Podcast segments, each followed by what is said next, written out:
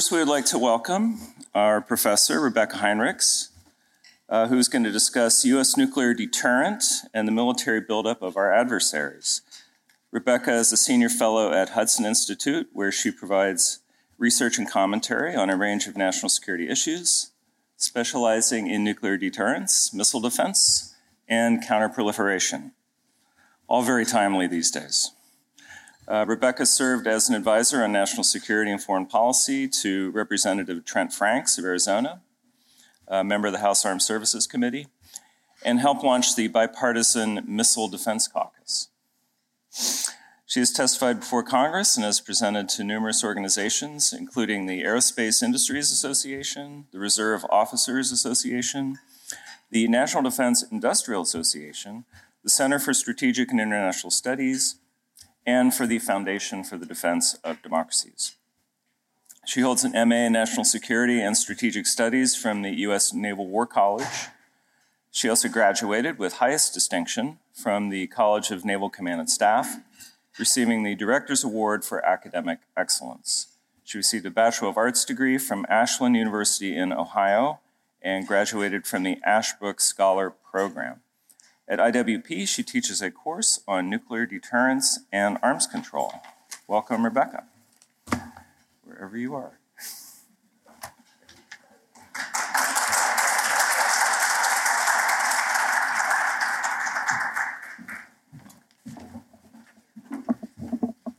Well, good morning. I, um, I asked if I could just speak for a short time and then turn it over to have a discussion with you all because there is so much going on in the world. Um, and so I'm happy to discuss what it is that you would like to focus on. I'm not an expert in all of it, but I have an opinion on most of it. it's been the case for a long time. Well, it is truly a pleasure to be with you all this morning. Um, I, am, I am deeply grateful to the Institute of World Politics for the opportunity to be associated with such a wonderful institution.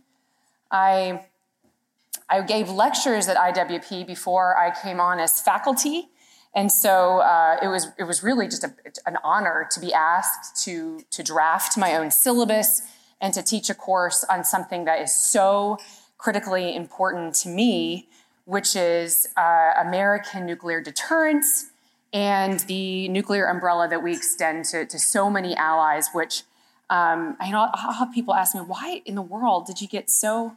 Um, I'm from a small town in rural Ohio, and, and people ask me, why did you get so interested in nuclear weapons and nuclear deterrence? And the more I studied uh, the American founding, the more I fell in love with what our country is, the more I had a strong desire to do something in defense international relations that would uh, extend this great American experiment in self government. And, and so I, I, was interested in international relations. I was a freshman in college when September 11th happened. Um, and so then I, I became um, highly motivated to do something specifically in security. And the more I studied, the more I became persuaded that really the backbone of what we mean when we talk about American military preeminence, America's role in the world. We're talking about the, the, the most powerful weapons that human beings have, have um, created, that really is the backbone of everything else we do militarily, how we can extend our power, our power projection throughout the world, and it's our nuclear weapons. And so that really is the backbone of what we talk about when we talk about American military preeminence and uh, the US led order in Europe, the Middle East, um, and in Asia. And so that is where my interest came. And so it was it's a great honor to be able to teach at the Institute of World Politics on this study. I have had wonderful students come through who are um, intuitively very highly motivated to, to understand this complex subject, some of which about deterrence is, is not intuitive and takes a lot of serious study, especially when culturally so much of the commentary is about nuclear disarmament and not what uh, nuclear weapons have contributed to peace and security and uh, the prosperity and security of, of, of the American people. And, um, and, and this brings me to another point of, of why I uh, was drawn to IWP and why IWP is so special is it's not even just that, that the United States should be strong. There's something, there's something about the United States that, that is different and, and, and, and makes it worthy of this great power and responsibility. Now, you know, at, at, you, you may know there's generally two frameworks in international relations. There's the idealist framework, which believes that there's sort of these anthropological assumptions about people that we're naturally good, um, and that uh, therefore nations uh, can get along if we can just simply set aside our arms. We can have treaties, negotiations. We can really kind of uh, work together in, in through the UN and through other international institutions such as that, and that we will progressively become more peaceful as we move towards this um, this world order that is more harmonious. And, and that is the idealist school of thought. Realism, in contrast, sees things as it is. We look up and we see a competitive anarchic world. We see countries that might be peaceful or partners for a while, and then something else happens and they're no longer partners and allies. We see uh, countries that have long memories and long, ju- long, long grudges um, that, that remain adversarial for, with, against other countries for a long time. And we see countries that have different systems of government, different things um, about their national character that motivates them to, to pursue various national objectives that are, in, that are incompatible with, with US interests and the interests of our allies. And, and so IWP uh, holds up this idea right on the website. The Institute of World Politics is a graduate school of national security, intelligence, and international affairs dedicated to developing leaders with a sound understanding of international relations and ethical conduct of statecraft based on knowledge and appreciation of what? The founding principles of the American political, political economy and the Western moral tradition. So some people would say, ah, if you care about the ethics and morality in international relations, that stuff, that stuff is unserious. You're either a realist, which means you deal with power politics, or you're an idealist and you have these ideas about morality and ethical conduct. No, no, actually, IWP is correct in understanding that nations act as themselves. They have their own particular character and behavior. It's why the Russians have a different risk assessment and a risk toleration about nuclear weapons than, than the United States of America and our NATO allies. It's why the Chinese Communist Party treats their people so differently than the way we treat our own people. And that has an impact in how they be, move and behave in the world. It's why a Chinese Communist Party led order would be very, very different than an American led order. These things matter, and it's not idealist. It's actually the most realistic. The most, the, the, the, a, a true and proper view of realism in international relations takes into account the national character of every other nation as well as your own. And so you must understand your own country and how uh, our principles and priorities and how that motivates and informs our interests, yes, and then how we actually conduct ourselves in the world. And so it is, it is of enormous importance that the mission of IWP continue to prosper, to educate students, um, to think about this thing this way carefully, to analyze how to do this well in various um, uh, areas of study as it applies to international relations. Okay, so getting to the, the, the threat that we face today, the global threat environment, I don't have to tell this, this, this um, group of people, it is far more complex. The, the threat environment is far more complex than the one that I was born into. In the last 40 years since the Cold War, we keep hearing senior military leaders talk about how our threat environment is much more complex. Russia's economy, though small in comparison to other nations, more comparable to some of our largest states, pours its resources into what? Into its military, and not just its military in general, into advanced capabilities specifically to counter the United States and Europe, across all military domains, space all the way down. And it has invested heavily in its nuclear weapons.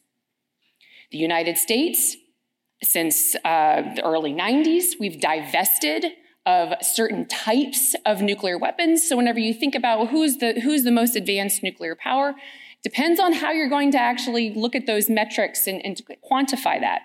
The United States, of course, and the Russian Federation still are by, abiding by the, the New START Treaty, or the, the New START Treaty, I should say, is still in place. We don't know about the Russians in some respects because they have not permitted us to do standard verification since uh, the coronavirus pandemic, and then now with their uh, war of aggression against Ukraine. But the United States has not invested in theater range nuclear weapons, the Russians have. It's not much hyper, of a hyperbole to say that if the Russians created a, uh, a, weapon system for in theater, they put a nuclear weapon on it, or they gave it the capability to do that. Politico reported today that the, the US government has now, um, it's interesting to see which things the, the, the, Biden administration is sharing with the press.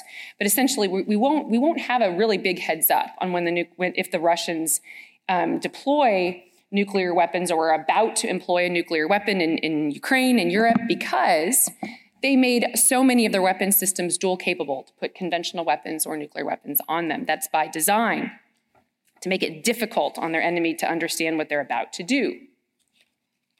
So the United States has essentially tried to lead the world down to this path of nuclear zero, um, divested of theater nuclear weapons, pursued arms control, all things that are well and good, as long as the United States maintains a robust and credible nuclear deterrent.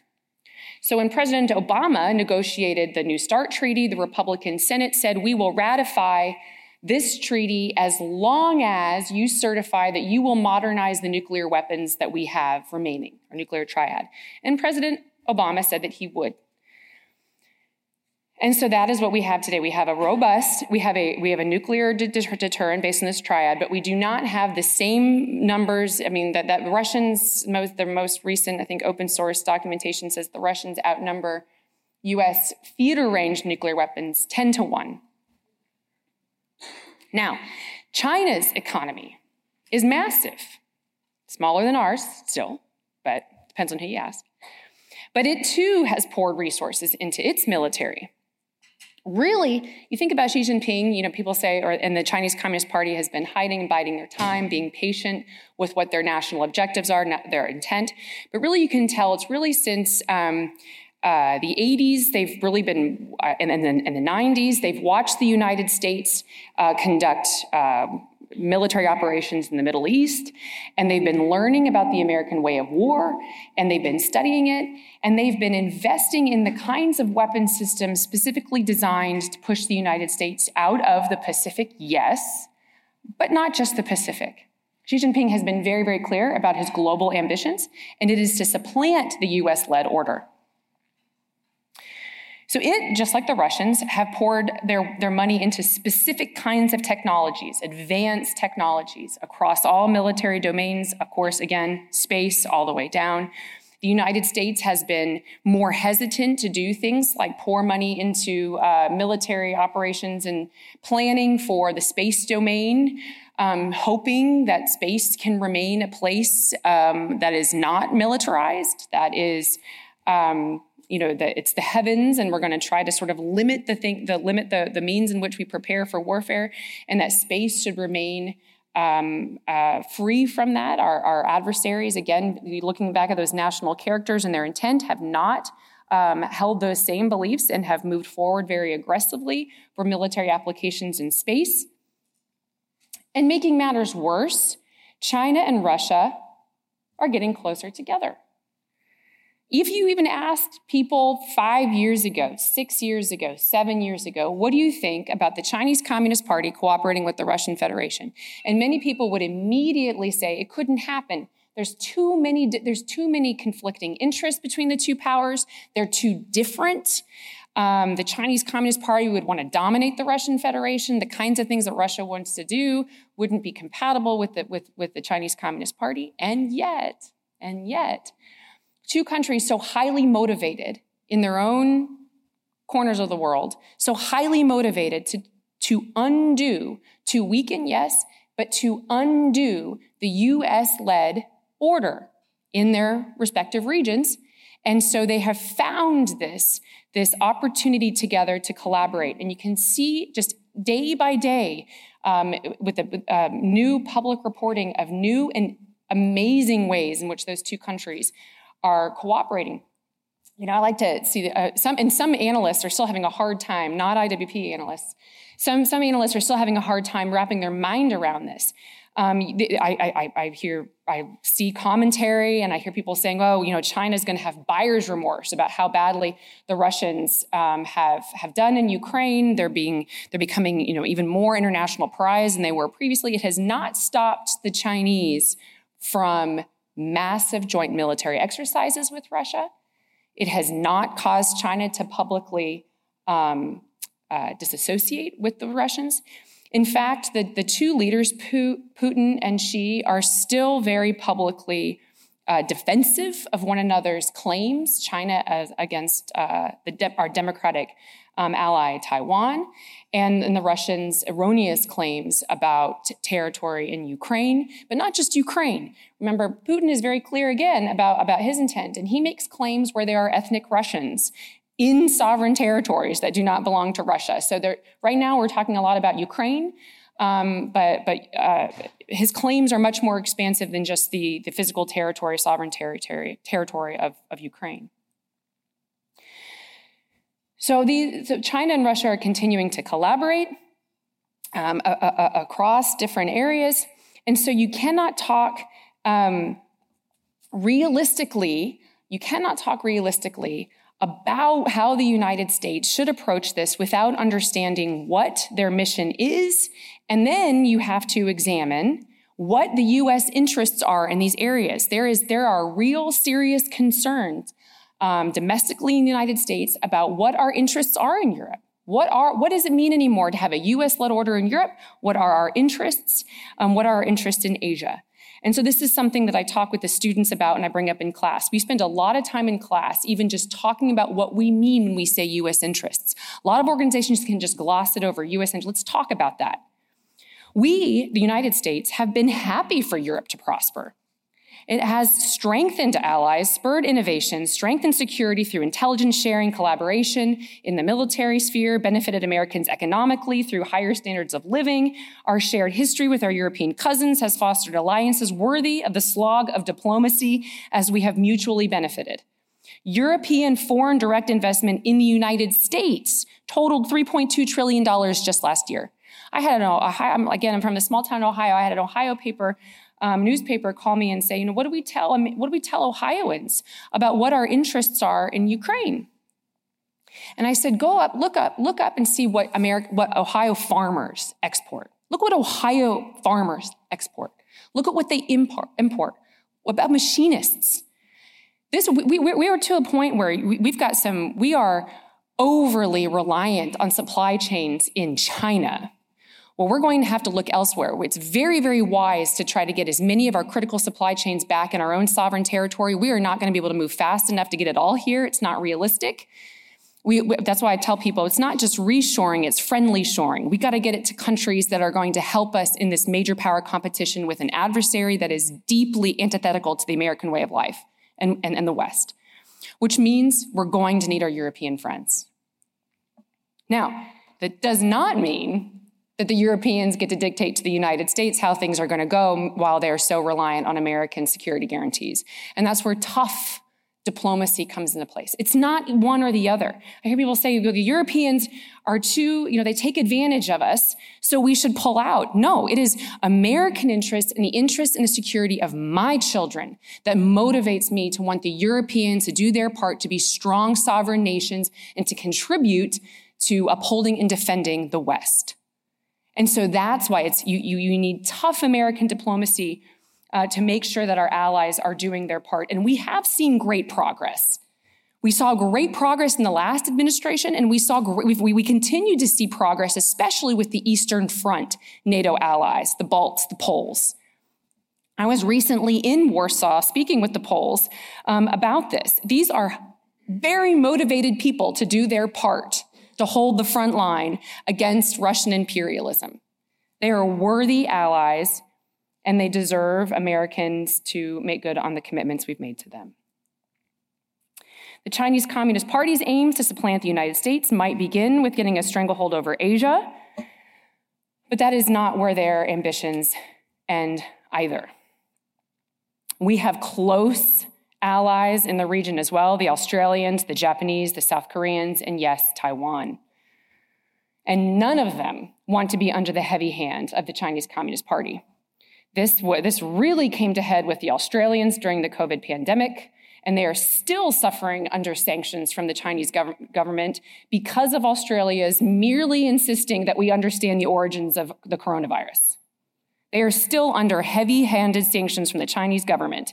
There's 14 points that the Chinese have said to the Australians that the Australians have to do in order for China to relieve the sanctions. I believe nine of them have to do with Australia's domestic politics, none of which have anything to do with the way the Australians treat the Chinese.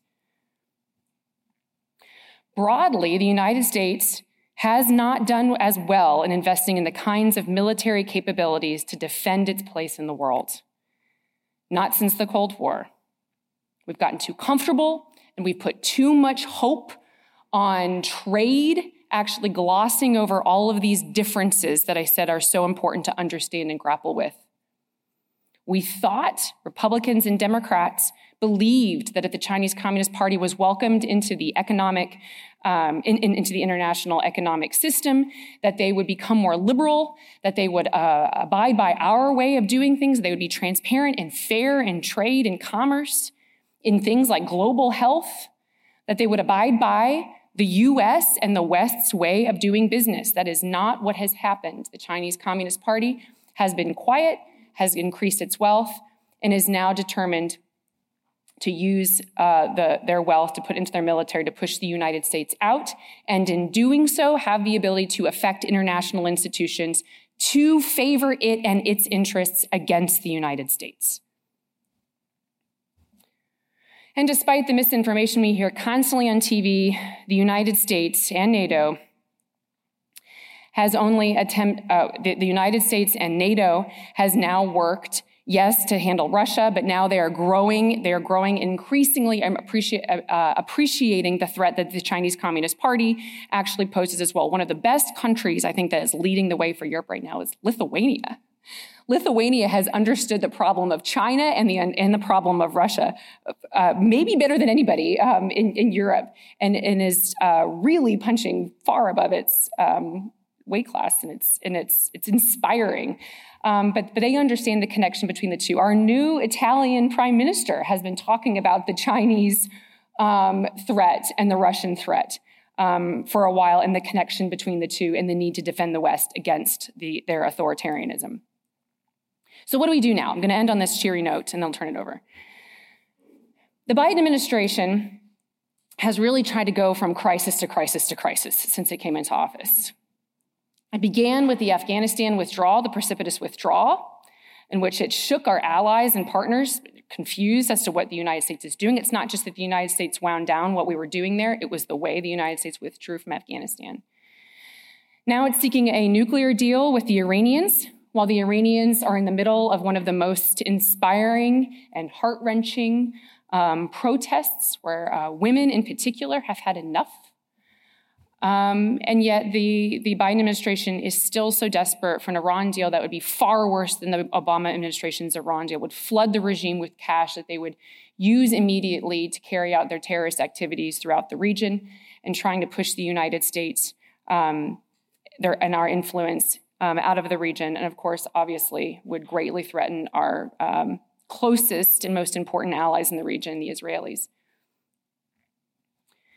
And the Biden administration failed to deter the Russian Federation from invading Ukraine. N- nuclear employment, the risk of nuclear employment doesn't just happen sort of out of the blue. That's not the most likely way it happens. It happens because you fail to deter a major war on the lowest levels of conventional escalation.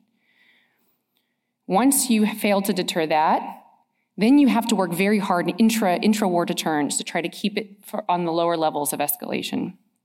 It has been my view that the Biden administration has been so risk averse and so afraid of the highest levels of violence that they have ceded escalation control to the Russians.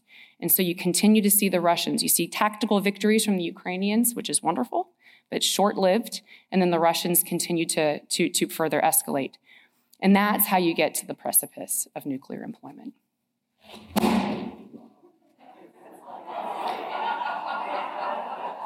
It's a warning. It's just a warning. To get out of this cascading series of crises. And meanwhile, the Chinese are watching everything that the Russians do. They're learning about what the United States can and cannot, you know, will and will not do. And what I'm afraid is that the Chinese Communist Party has learned the worst lesson they can learn is that, that the United States is intimidated by nuclear saber rattling. We are so intimidated by nuclear saber rattling. And part of it, part of it is going to be specific to whoever the president of the United States is at the time. He or she is going to have their own risk tolerance. But it's not just that. You also have to have the military capabilities at the disposal for whoever the president of the United States is. So he is confident that he can move in the world on terms most conducive to American interests. We have divested of the kinds of weapon systems that we would be able to hold confidently to convince the Russians that if you do this, we have the capability to make you regret that decision. Furthermore, if you don't regret that decision and you continue to escalate, we will keep going until you understand that you will not prevail. So we must rebuild our military industrial capacity. We must. We must have the ability to produce weapons at scale. We can see what's happening in Ukraine. Now we need to get the same kinds of weapons we're selling to Ukraine. We need to get them to Taiwan. How do we do that? We have to have, we have to have the ability to produce these weapons at scale. Number two, lean hard on our alliances rewarding good behavior even as we insist they do more. It's not, we can't just, can't just put, uh, you know, it's not just sticks that we need with our allies. You reward those small countries that are doing well handsomely so that you cause these other rich countries to understand that there's also great benefit um, in, in working with the United States. Number three, we must have a modern nuclear deterrent, and we should leverage the best technology American ingenuity offers to be able to make sure that we can successfully deter um, our adversaries who are increasingly willing to lower the nuclear threshold and think about when they might actually um, employ a nuclear weapon um, in battle. In closing, we cannot be in reacting mode. And we should refuse the fatalism of both the right end of the political spectrum and the left of the political spectrum that believes that America is just in decline and that it cannot be helped or even worse, that we don't deserve it. We are the heirs and heiresses of a grand experiment in self government, a nation with a sometimes clumsy record of wielding power, but a great, great nation. And by God's grace, a good, a good nation based on principles that are good and are worthy of protecting. And with good and great citizens who are um, the next generation. And so that is the mission of the IWP. It is a great honor to be associated with such a wonderful and timely organization uh, doing great work to, to educate the next generation of individuals who will go out then um, in, in the American government and sometimes our allies' government um, to, to work with us towards this great mission. Thank you.